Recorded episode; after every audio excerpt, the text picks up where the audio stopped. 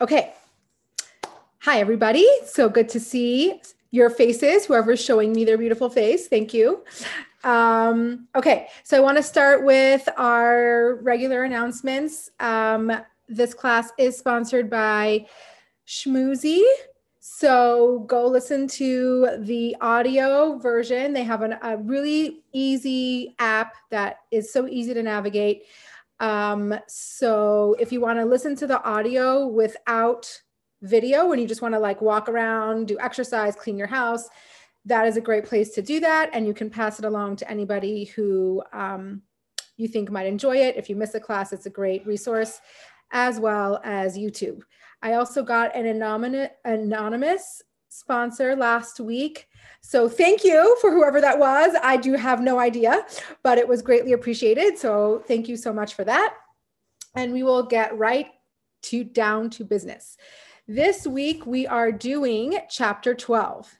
Now, it's very, very exciting because we are finally at the chapter where we're going to understand what uh, we're, we're going to start to uncover what it means to be a Benoni and how to be on this path and journey because remember that's our goal this this whole tanya is a path to slowly get closer to being a Benoni. So we're here at chapter 12. We're finally going to understand that a little bit de- in a deeper way. And for the rest of the Tanya is basically what we're going to be doing. Um, so remember, chapters one through eight, we um, got all our vocabulary, our concepts down, which was really great because we were able to understand how our how our bodies work, how our soul works, how the world works. It was really important inf- information. And then last week we did chapter 10 and 11, which um, we talked about what is it, tzaddik, right? What did we talk about in chapter 10? What is it, tzaddik? Two types of tzaddikim, right? We have an incomplete tzaddik and a complete tzaddik. What's the difference between the two? Very subtle difference, but a difference nonetheless. What is the difference? The difference is, is that the incomplete tzaddik, his yetzer hara, his evil inclination, still exists. It's just completely dormant and sleeping. It has no power. It has no effect on our behavior or our thoughts or our emotions. We are living a completely godly life, but it's still there. What is the complete tzaddik? What's the one benefit that a complete tzaddik has is that his evil inclination was actually transformed to good, which means now he has a double godly power. Okay, so that's the difference between the complete tzaddik and the incomplete tzaddik. Is that our is that our goal? Are we trying to become a tzaddik? No. Okay, that's not a goal. The reason why we are even discussing what a tzaddik is is so it gives us bookends, right? Tells us look what are the what is the the range of people there are in this world and the other reason why we focused on this is because we can have tzaddik moments. And the Tanya wants us to understand and know what it is like to have a tzaddik moment. What's a tzaddik moment like? It's a completely selfless moment, a moment that you have devoted completely to God with no with no ulterior motives, completely altruistic. That's a tzaddik moment. We can have that. And it's important for us to know and appreciate when that happens to us. Okay, chapter 11, we talked about the two types of rasha. What did we say? Is rasha an evil person or a bad person? Not necessarily. What is the definition of a rasha? Someone who doesn't have complete control. Someone who doesn't have complete control. Now, what's the difference between a complete rasha and an incomplete rasha? A complete rasha means someone who's really, really, really like has no vestiges of good left in him. The real difference is that he doesn't have remorse, he doesn't have regret. So he's kind of like, there's no there's not really any hope because he doesn't care that he's acting this way. A com- an incomplete rasha um, tends to be in this cycle of sin repent repeat right? Sin repent repeat. Now who falls into this this incomplete rasha category? Basically like 99% of the humans right? Because it doesn't matter whether you're sinning once a year or once every minute. If you don't have complete control over your behaviors, you are in that category, right? So we said very, very, very few people end up being tzaddikim, right? They're usually born to be that. Very, very, very few people, almost doesn't exist a complete rasha, right? Someone who has zero remorse or regret. And most of us land in this category of incomplete rasha. And our goal, and the reason why you guys are all here, is because we want to be better right we want to be on this journey of being more godly and and understanding how we can connect to hashem and we're on this journey so we are learning the tanya and this journey is we are incomplete we're an incomplete rasha who is on the path to learn more about how to be a Beinani. Okay, so um, this is where we're at in chapter 12. Okay, now, I'm actually going to address a question that maybe some of you are thinking. Um, definitely, I have thought about it many times while learning the Tanya. And remember, I forgot to announce always feel free to ask, put questions in the chat box whenever you have them. I will answer them as soon as I can. So, if we're saying it's funny that I'm I'm like asking you a question to challenge myself. Well, it's not myself, it's the Tanya, but like I'm making it harder for myself, but I think it's very important. If we're saying that a rasha, an incomplete rasha sins, right? And it doesn't matter how often he sins. If you have sinned once in your life, you are an incomplete rasha because an incomplete rasha has doesn't have perfect control over their actions. Here we are trying to become a Beinani, right? And a Beinani has complete control over his actions, but we're not a Beinani yet, right? We're not born a Beinani. So how does that work? How does that work? If we can never sin, because then we're in the complete rasha category, how do we become a Beinani? How is it like, what, how does this work? What's the point? You would think that once you sin, you're a lost cause. There's no point in even trying. Does anyone have that question? Like, how are we reconciling this idea that you can sin only once or and then that's it you you're out you're out of the running to be a Beinani. Okay. So I don't know. I struggled with that. And um, what I learned is that the Beinani, let's let's understand a little bit about um, what is the Beinani's state of mind. Okay. What is the Beinani? Okay. The Beinani is somebody who has committed to this journey of perfect behaviors, of completely controlling his actions. Now, once a Beinani has committed, once a person has committed to this behavior, to this way of life, it is unfeasible that he'll ever transgress. And it's unfeasible that he has ever transgressed.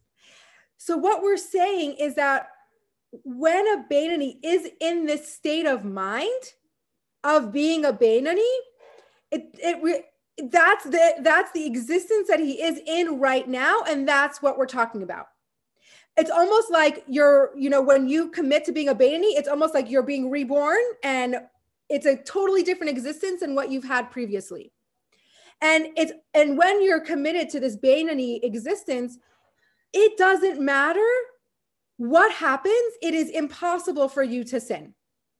Now, um, it's not like the Beinani's not sinning because the temptation wasn't great enough right it's like oh i didn't sin because I, I, didn't really want to do that right it's it's not about how great the temptation is because the temptation can be really great but if if this person is committed to this Beinani path it, he won't sin he won't sin. And we're going to understand and learn why, because there's this one specific tool that this Beinani is using that we are going to talk about in this chapter. Okay. And the other thing that is important to understand about a Beinani is that you can fail and recommit. Okay. It's almost like you, this is a, there's two ways to look at a Beinani. You can look at him in a way that it's not super sophisticated, right? He has impulse control, he has behavioral control, and he's employing that control minute by minute. Okay, so every minute or every hour, he's constantly recommitting and and having this control over his behavior minute by minute. I mean, we've all done it, right? Has anyone ever asked you like, how are you doing? And you say like, "I'm okay, like taking one one minute at a time, right? Like we use, I mean, I use that example like all the time. I don't even say I'm taking one day at a time. That's too big, right? I literally take one minute at a time at certain points in my life because that's all I can do, right?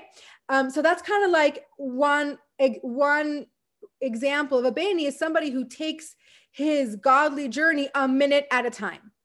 And it's almost more doable that way because it's bite size, right? In this minute, I'm committing to have perfect behavioral control and perfect actions, right? So it's a minute by minute process.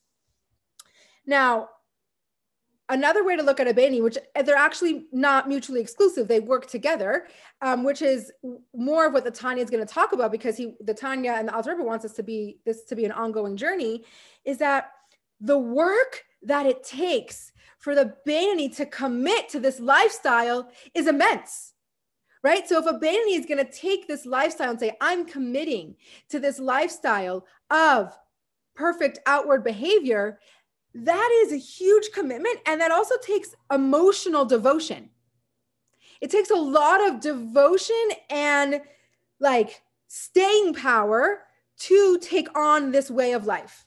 Okay, so one way we're looking at it is, is a minute by minute commitment. Like we're not really able to commit ourselves completely and say, I'm doing this forever, right? That feels too overwhelming. And one way to look at it is somebody who does say, I am committing to this way of life, I'm committing to this behavior indefinitely. And it takes a huge amount of emotional and um, stamina. It takes a ton of stamina, right? To, to, to commit to something like that outright. So I've been saying a lot about committing to outward behavior, emotion, you know, actions. How, how does one do that? How does one get to the place where he is committing to um, behavioral control? Right? Like, what's the tool? Like, how do we get there? I mean, it's easy to say I'm going to have perfect behavioral control, and we know that we can, right? We know that we can control our thoughts, speech, and action, but how? Okay. And this is what we're going to focus on on this chapter. It's the first tool that the Alter was giving us on this Beinoni journey. Because remember, we said in the beginning, we were really not learning tools yet. We were just learning the lingo. We were getting the ingredients for the recipe, right? That's what we were doing. And now we are finally getting to the place where we're getting tools. The Rebbe is confident enough in us that we understand enough about how our soul works and we have two souls and how the world works and that we have we have a small city inside of us that's vying for complete control. Like we have enough knowledge now to be able to actually get started on our journey. So what's the first tool that we have? Um, you might have heard of it. It is a very very very fundamental hasidic concept. And we're going to learn it in a way that is extremely practical and to me, while I prepare and review, and every time I review this chapter, I get like re um almost like this is a like there is no like the Alter does not sugarcoat this, right? Like we get some reality checks big time in this chapter. Okay. And we're gonna work through it together. If you have pushback, okay, like if there's a reality check that you're just like, whoa, whoa, whoa, wait a second, it's okay. We'll we'll work it through together because this is something that could be uncomfortable and might take a little time to process. And I, I know it did for me. Okay. So what is this tool that I keep on like giving big introductions for? And I haven't even told you what it is. We've talked about it. I just we haven't given it an official name and we haven't used it as an official tool. The official tool is Moach Shalit Al Halev. Okay. In English, our brain rules the heart. Okay, this is not really a new concept for us because we spoke about in chapter four when we said, or even chapter three, when we talked about the um, constitution of a soul, right? And we talked about the 10 soul powers. What did we learn? That all our emotions come from intellect, right? Like, so we were introduced to this concept in a more um, abstract way. Like, okay, our emotions come from intellect. Now the Alter is saying guys, this is the tool that you're going to use to actually get onto your Beinoni path and to actually just live your life. Our brain rules our heart. And the Alter goes on to say that not only does your brain rule your heart, this is something that's natural to us. We are born with this ability. So this tool that the Alter Rebbe is giving us is not something that we have to acquire. We have to like adapt. We have to like learn from scratch. This is an inborn, innate quality that we are hardwired with that we have to tap into. Okay? Any questions so far? Okay, so I want to give an example that I heard from Shais Taub, who's like the Tanya guru. Okay. And he used this example, and I really, really, really related to it, especially as a mom. Okay. And he actually, I think he even like witnessed this firsthand. He's like telling the story that he experienced, and I'm going to use it. And it's not my experience, it's Shais Taub's experience. Um, but it's very, very valuable. He was sitting in a parking lot in a car. His wife was in the store shopping, and he was sitting in a car. And he um, was learning and out of the corner of the car right next to him he's witnessing this interaction. A mom is coming out of the store with her kid. She's walking very briskly and you can see she's not happy right? And she gets to the car and she starts to kind of lay it in on this kid I can't believe your behavior. You embarrassed me. You cannot behave like that. This is not okay. And she's whatever, doing what we've all done, you know, like you're overwhelmed, their kid misbehaved, and obviously you held it together in the store because we have social norms that doesn't allow us to let loose on our kids in public. And so she thinks she's in private. She's in the, she's like reprimanding her child. And then she notices that Rabbi Taub is, sees her. And what happens in that instant? Shuts it down she stops, right? She stops with her reprimand. She gets into the car and she drives away. Now, let me ask you a question. When do you think this mom started feeling angry and frustrated and upset? In the store, right? It's very clear that she was not happy, right? She had already started these feelings in the store. What allowed her to not lose her cool on her child in the store. The fact that she lives by social norms and she's like, I cannot, I'm embarrassed or I would feel guilty doing this in front of people. So she controlled her behavior. Okay. As soon as she was felt safe and she was in private this is not a discussion whether it's okay to reprimand your kids. Like that's a whole different thing. We're not we're not doing that. We're just taking the story for this example. Um as soon as she felt like she was safe and no one was watching her she let it loose. Then as soon as she realized that somebody was watching her she was able to shut it down instantaneously. Okay why am i telling you this story because what does this show this shows that we are born with the ability to control ourselves. Okay, we're born with the ability to control ourselves. She was using the innate tool that she had for impulse control. Her impulse in the store was I am angry. I want to yell at my child, but I'm going to control myself because it doesn't feel safe to do so in this environment.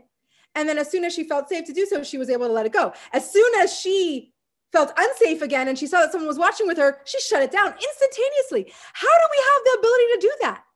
It's like having a car going from going 80 miles an hour and hitting the brakes and stopping instantaneously. That's, that's an incredible feat.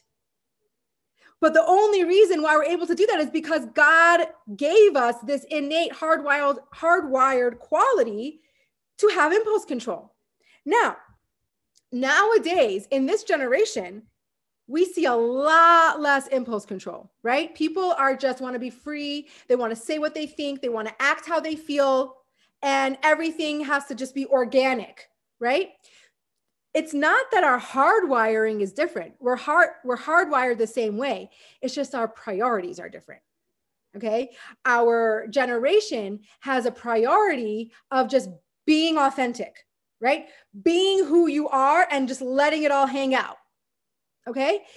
That is a choice. Okay? We are in this generation, we make a choice to just be freer have less inhibitions, right? Um, so we don't have um, the ability to have less inhibitions. We just exercise less inhibition. We choose to exercise less inhibition. And what I want to tell you that becomes a little tricky in our day and age is because we are taught that a falsehood that we can lose control and we don't have control over our behaviors. That is something that we tell ourselves and is told to us so we let ourselves off the hook. Okay?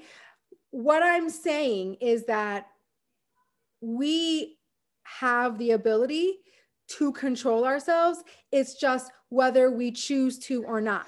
So oh another cute like these little these word like play on words is denial is don't even know i'm i am lying right what's a de- that's denial we don't even realize we're lying to ourselves right um so if you would actually if you want to say that you're losing control over your behaviors it has to work across the board right it's like someone saying like i'm sitting here no one provoked me and i just felt the urge to throw something at you and I couldn't control it. Right? You if you if someone would tell you that, you would tell them like maybe you have a neurological issue. Like you have to go like that could happen. You can have a neurological issue where your brain and your body is not working in sync, but that is not normal. Normal is to be able to say like I have the impulse to want to do something but I don't do it. Um, the same thing is like I'm so mad I can kill, right? I can, I can, I, I'm so angry. That's a normal thought. It's not a normal behavior. Correct? So, what I am saying is that barring a mental health issue, which does exist, barring that there's not a neurological piece playing here, we have the ability to control ourselves at all times. If you choose not to control, if you lose control, it's because you chose to.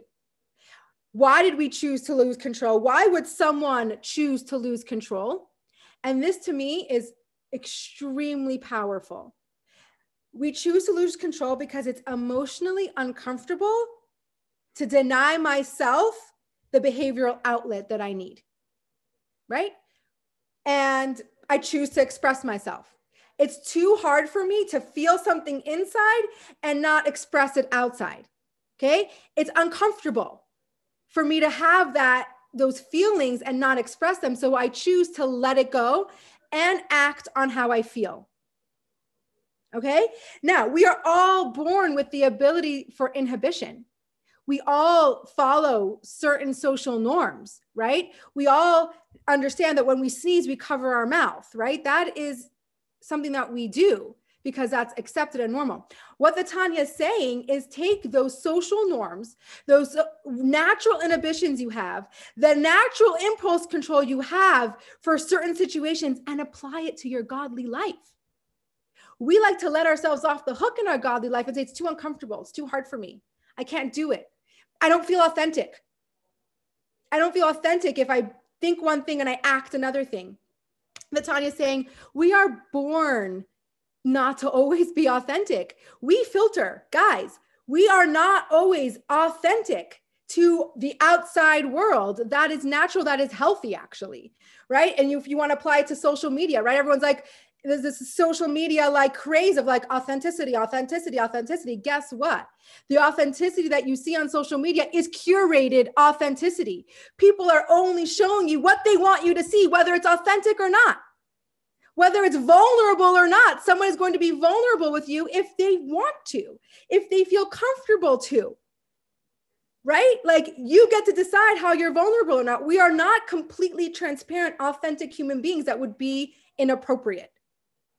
Right? So, what am I saying? This is kind of like, I don't know, it takes a lot of time to process and it puts us in a responsible position. And it's uncomfortable because we don't necessarily want to be there. But what I'm saying is that we can be, um, we can be we don't always have to think how we feel. We can have struggles in our relationship with God, and we don't have to always feel like this is a, a piece of cake and this is real. I feel spiritual and I feel good doing this. And that shouldn't stop us from doing it. We can feel one thing inside, but we can have behavioral control and do something that we know is correct and we know is right on the outside our feelings and our actions don't always have to match. Now, the Tanya is going to tell us in later chapters, in like chapter 16 and 17, we're going to learn that, okay, to live a whole life where your insides don't match your outsides and you feel like your constant struggle, that's not sustainable to do forever right? But we're saying if you have a moment that you are in a situation where really you don't really feel like doing this thing, right? Or you don't really feel like controlling yourself, or you don't, you really want that Cinnabon in the airport, right? Because God, come on, those smell delicious. Who doesn't want one? And it's uncomfortable not to have one. Just because we want it doesn't mean we have to buy it and get it and eat it, right? Like we can have different feelings from our actions. Okay. Question Isn't there an issue always brushing things under the rug? Seems synonymous with always being in control. Okay. I'm not sure I understand the question completely. Isn't there, is there an issue of brushing things under the rug? Yes. Why is there an issue of brushing things under the rug? Because that means you're not facing your uncomfortability. You want to push it away. What I'm saying is with behavioral control is not to pretend that you feel in control and you want to do what you want to do and it, it feels good. Be present with the uncomfortableness. The Tanya is saying, serving God is not always comfortable. I think we think that being godly and serving God has to feel good all the time. It should feel good sometimes.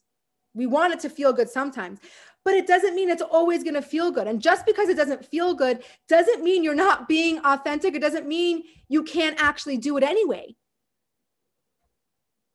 Did that answer the question?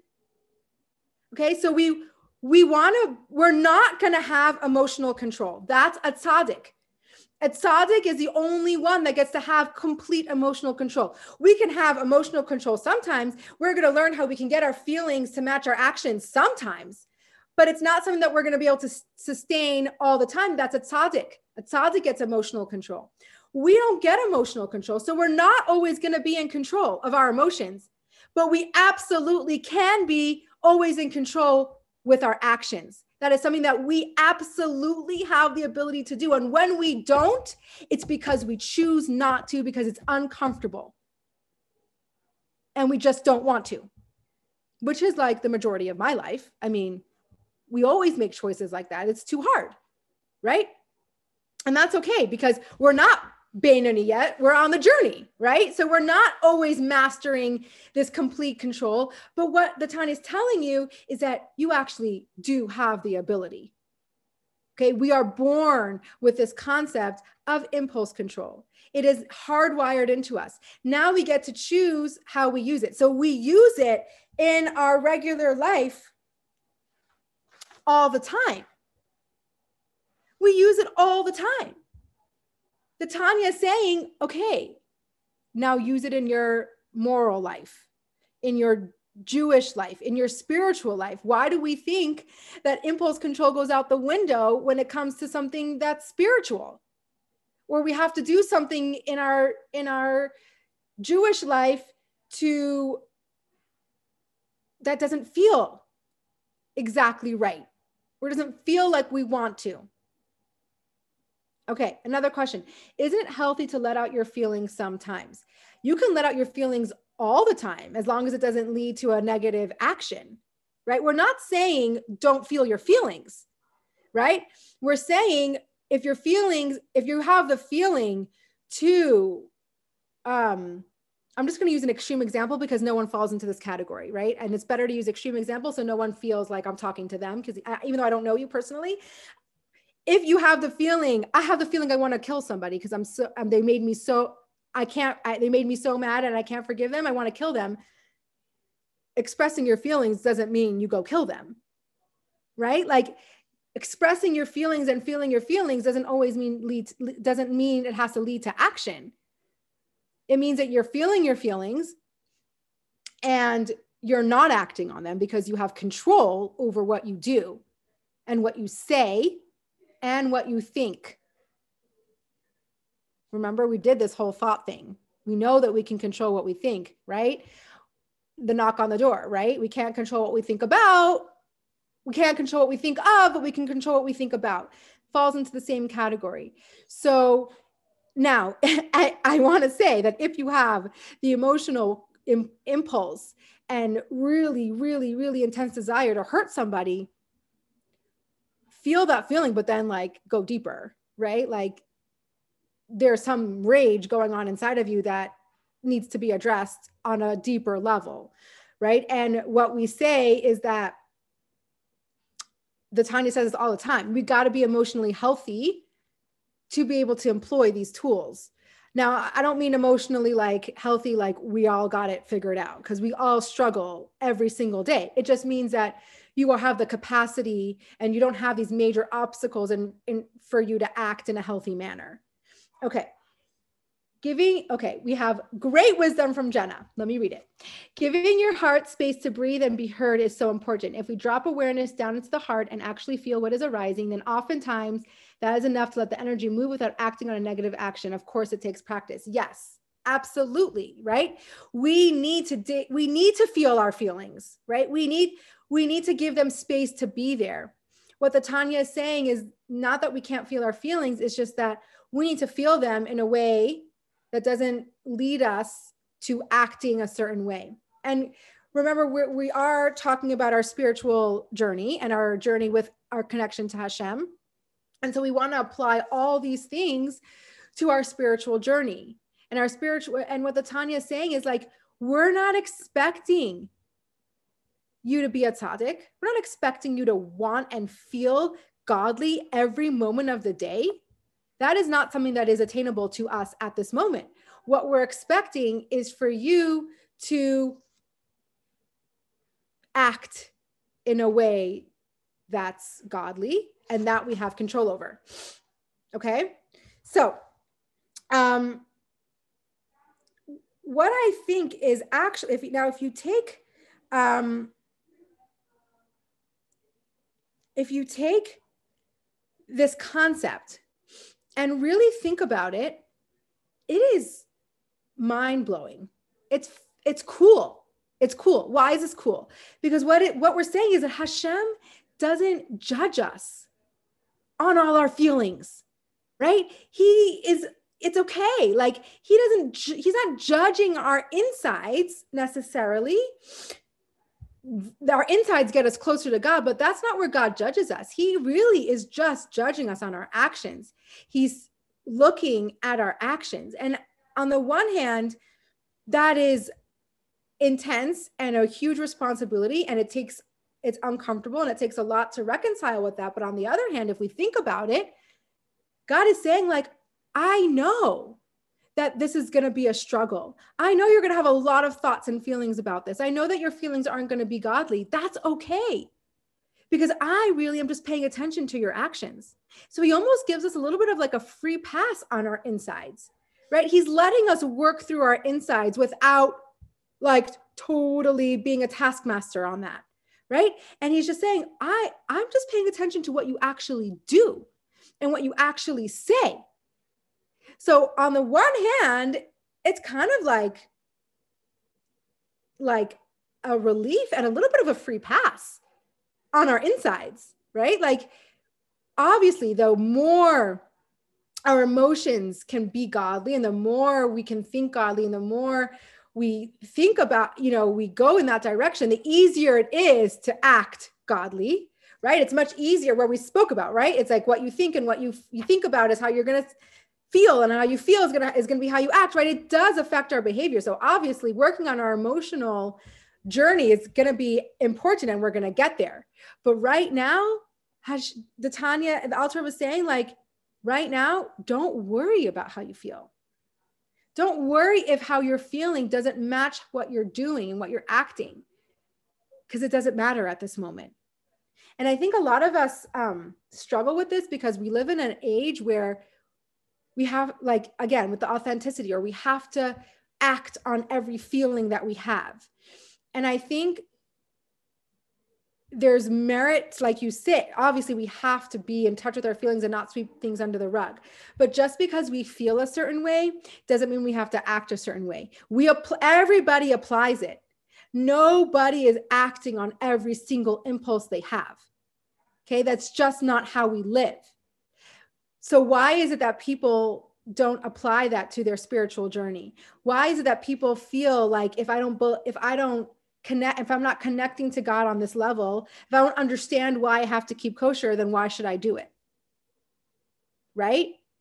And what i'm saying is that yeah it's uncomfortable. It's uncomfortable. Sometimes we don't want to keep kosher. Sometimes like it's a pain in the neck and there's no food and you're in the airport or you're traveling or you live in a place where it's really hard to get kosher food. And we don't want to. I don't want to it doesn't mean that we just do it, right? I'm saying we have the power to act a certain way, even though we don't necessarily feel it. And it's not that you're being inauthentic. It's not that you're betraying yourself when you keep kosher and you don't want to. I'm just using that as an example. There's like a thousand examples. You can, you can, you can, you, you can make your example that applies to your own life. But, um, and we all have them, right? And I think part of the generation that we live in t- gives us the permission to not do things because it's uncomfortable. And I think if we dig deeper and we really learn about ourselves, the uncomfortable moments, if you like go even deeper, even in in in um like mainstream psychology, uncomfortable is where you grow right? When you put yourself in, in uncomfortable situations or when you master an uncomfortable situation, that's where the growth is at. It's where it's at. So the Tanya's saying, like, of course it's going to be uncomfortable for you. Of course, if you're not used to lighting Shabbos candles at a certain time and you have to stop your, especially in the winter, and you have to stop your work early and it messes with your whole day, it's not going to be comfortable. You're not necessarily going to want to do it. Could you do it anyway? Yes. Does it mean you're, you're, you're betraying yourself because you're not acting on every feeling you have? No, it just means that you are strong enough to put yourself in an uncomfortable situation and not just act on impulse, not act only on how we feel, but act because we happen to know something. We happen to know that this is what God wants. We happen to know that this is a godly connection. And we don't always have to understand how it works, right? Okay, so um, how are you feeling about this so far? Okay. Is it stressing you out? Like, is it, are you like, are you rejecting this thought or are you like, yeah, okay, this makes sense? All right. Well, tell me if you want to. okay. So basically, the Tanya um, does not sugarcoat things this is not like a feel good book. This is not a book that's going to be like every time you assimilate this information, it's going to feel good. Okay. Um, what the Tanya is telling us is that we are responsible. We are responsible to make our behavioral choices. And when we feel or when we want to tell ourselves that I just lost control, it's because you allowed yourself to lose control. You made the choice to lose control. Why? Because it was uncomfortable for you to feel one thing and act another way. It was uncomfortable for you to like hold in your rage. Like for example, like if you're if someone's in a bar, right? And they start and they're in a bar fight, right? And a the hugest, most strongest, burliest guy comes in your face. Are you going to punch him? even if you're really angry? Probably not, unless you have a death wish. Probably not, because that's a dumb move. Even though you feel really, really, really angry and you want to punch the guy, you know if you punch the guy, he's going to flatten you. In that moment, you can control your impulses, right? You can control your anger. Why? It doesn't serve you, right? And you're making smart choices. So Tanya's saying, like, we we are born with this idea to be able to control ourselves and have impulse control and have inhibitions. Like we're born with that. For some reason, we didn't think, a lot of us don't think it carries on to our spiritual, godly life. It, it doesn't work, it doesn't apply. And the Tanya's saying, no, though, guys, the first tool that I'm giving you is something that you know how to do, and you do when you want to, right? You do it when you want to. So, when what I'm saying is that you can do this if you want to if you choose to, you can have impulse control and you can have perfect behaviors that are godly at any moment, at any given time. We're not saying it's gonna, your emotions are there. We're not saying like it, it works like we feel that way all the time. Okay. So the capacity we have to be uncomfortable just push it over to your Torah life. Right? Like use that tool and apply it to the to your godly spiritual Torah life, okay? Now, um I don't know if I, if you remember in the beginning of our journey on Tanya, we spoke about how this is like almost like a personal conversation between the Alter Rebbe and his students. Because basically, what the Alter, Alter Rebbe realized was that he keeps people come to private audiences with him and they are either at everyone has the same questions right and or the same person is coming with the same questions over and over again and the rebbe was like let me put this in a book so when we're all struggling with the same thing this is almost like having each chapter of Tanya is almost like having a personal audience with the Alter Rebbe. And it goes in order. It goes in order of our development, our spiritual development.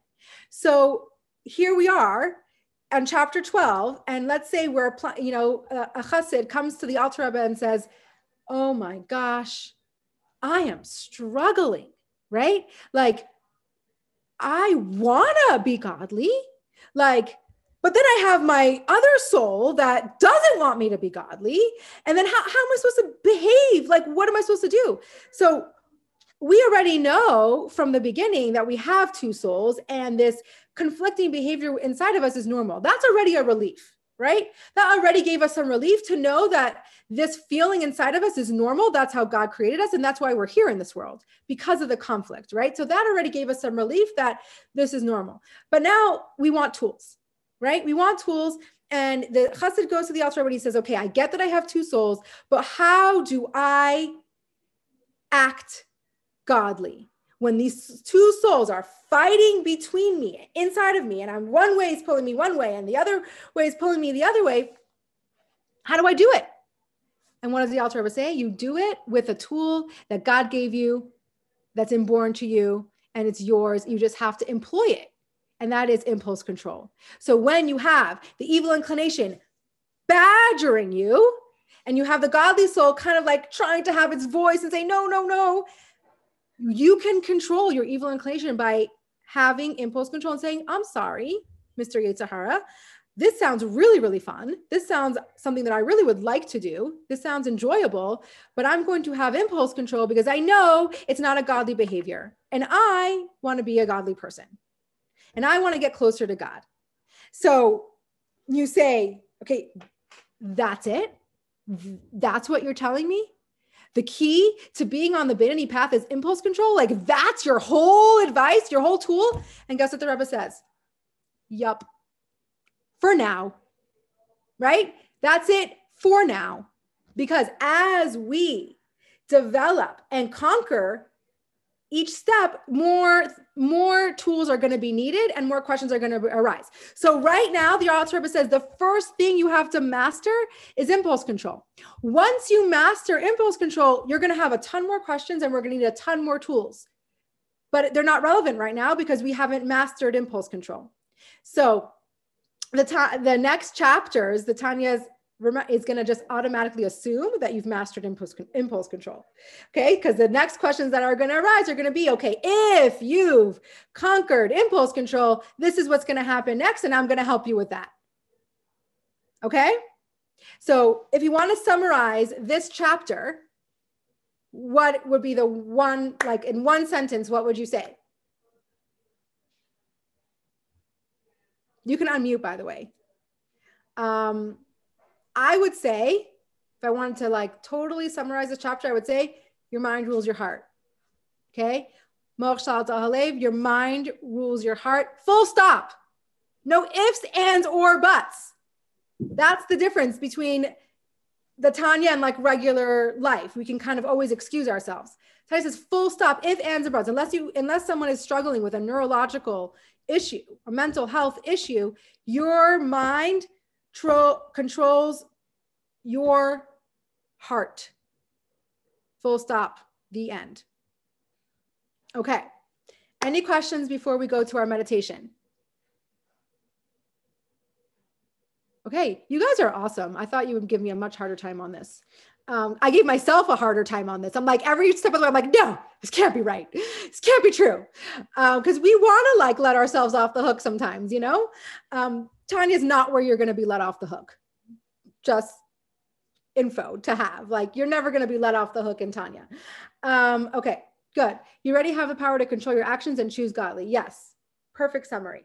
Okay, so I want to make sure that I didn't miss anything on my, basically I felt like I gave, gave one big rant. So making sure that I didn't miss any actual important information. Um, I think I really did cover what I wanted to say. Oh, the one thing I wanted to, I did miss, I missed one thing, is that chapter 12 is almost like a news flash. Um, it doesn't feel like a news flash because the world has conditioned itself so much in these concepts that it doesn't feel so revolutionary. But really without tanya like it's revolutionary. And the revolutionary concept is is that previously before tanya we thought that either you were a tzaddik or you were a rasha you can you either were good or you weren't good right and what the tanya comes to tell us is that we have insides we have outsides our insides are our emotions our outsides are behaviors. And we can have perfect behaviors without having with and not have perfect emotions. And that is where it's at. Okay, so that is a revolutionary concept. This did not exist before the Alter Rebbe spoke about this in Tanya. It wasn't like you could do that, right? And obviously it existed. We just we weren't aware of it. And the Alter Rebbe brought this concept to the forefront where our insides, our outsides are two different things and we could have perfect outsides and not have perfect insides. It means we can be really rotten inside, right? We can have we can be rotten, but still have godly behavior and still be this really wonderful, godly human. Okay? Because right now, action is where it's at. We are going to, I want to reiterate this because we're going to really at one point we're going to focus on how to get our emotions more congruent with our actions because it's just easier to live that way it's easier to live when you can act on how you feel right that's an easier existence um, but right now we're not ready for that yet right now we just have to learn how to have impulse control because we already know how we just have to learn to apply it to our godly behavior. Okay so take a deep breath.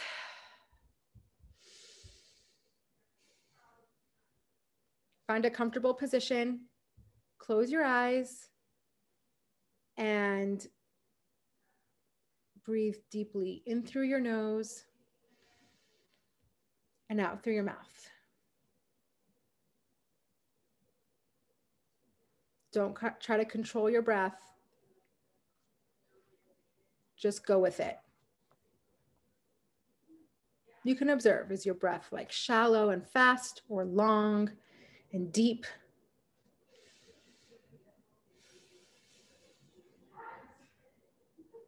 I want you to sit with your breath for a couple seconds.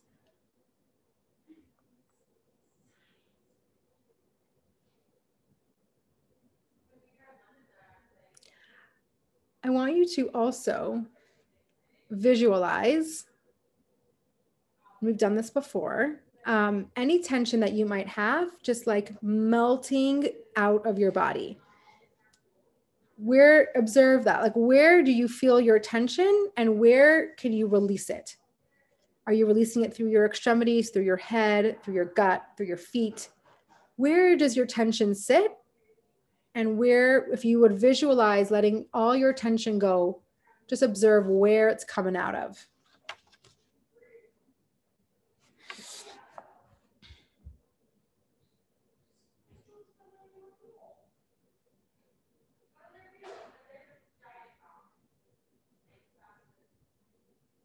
Okay. Bring your focus to a couple of these points to ponder that you can take with you during the week. We don't have less inhibitions, we just exercise less inhibitions.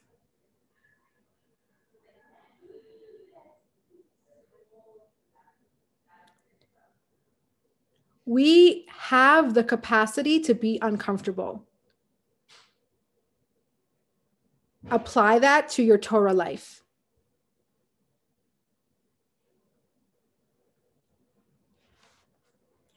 Your external behavior is in your complete control.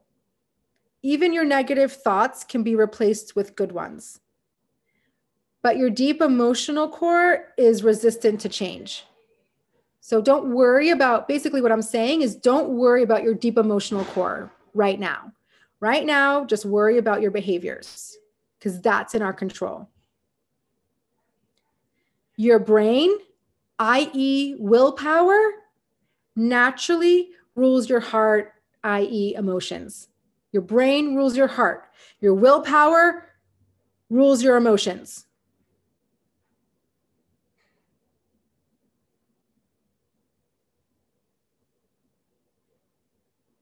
Okay. Sit with those thoughts for a minute. Which one speaks the most to you? How does it make you feel? What does it mean in your life? Apply it practically to your life. What do these thoughts mean to you? Because that's what's important, right? We are this is practical. We're applying it to our lives.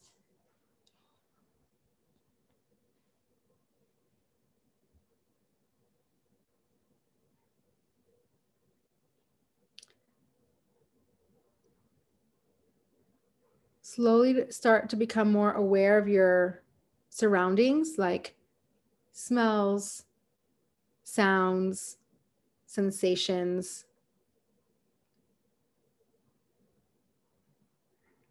Bring your attention back to your breath, in through your nose, out through your mouth.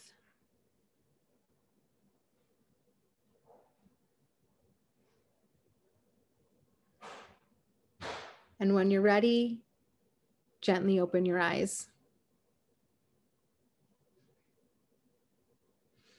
Okay, my beautiful people, how are you feeling? Any comments, thoughts, feelings? Right? We still care about feelings. Don't worry. you can still tell me how you feel. Um, anything you want to contribute to this class, We have a couple seconds and minutes, please put that in the chat box or unmute yourself if you have something you want to say. It's always um, welcome. If not, have an awesome week. I will see you next week. And um, remember where you can go to um, either listen again or, or listen to a missed class. Schmoozy is the audio version. And it also has the points to ponder that I tell you in our meditation. Those are on the Schmoozy forum. So you can check those out and remind yourself. And YouTube if you want to watch the actual video. So thank you so much.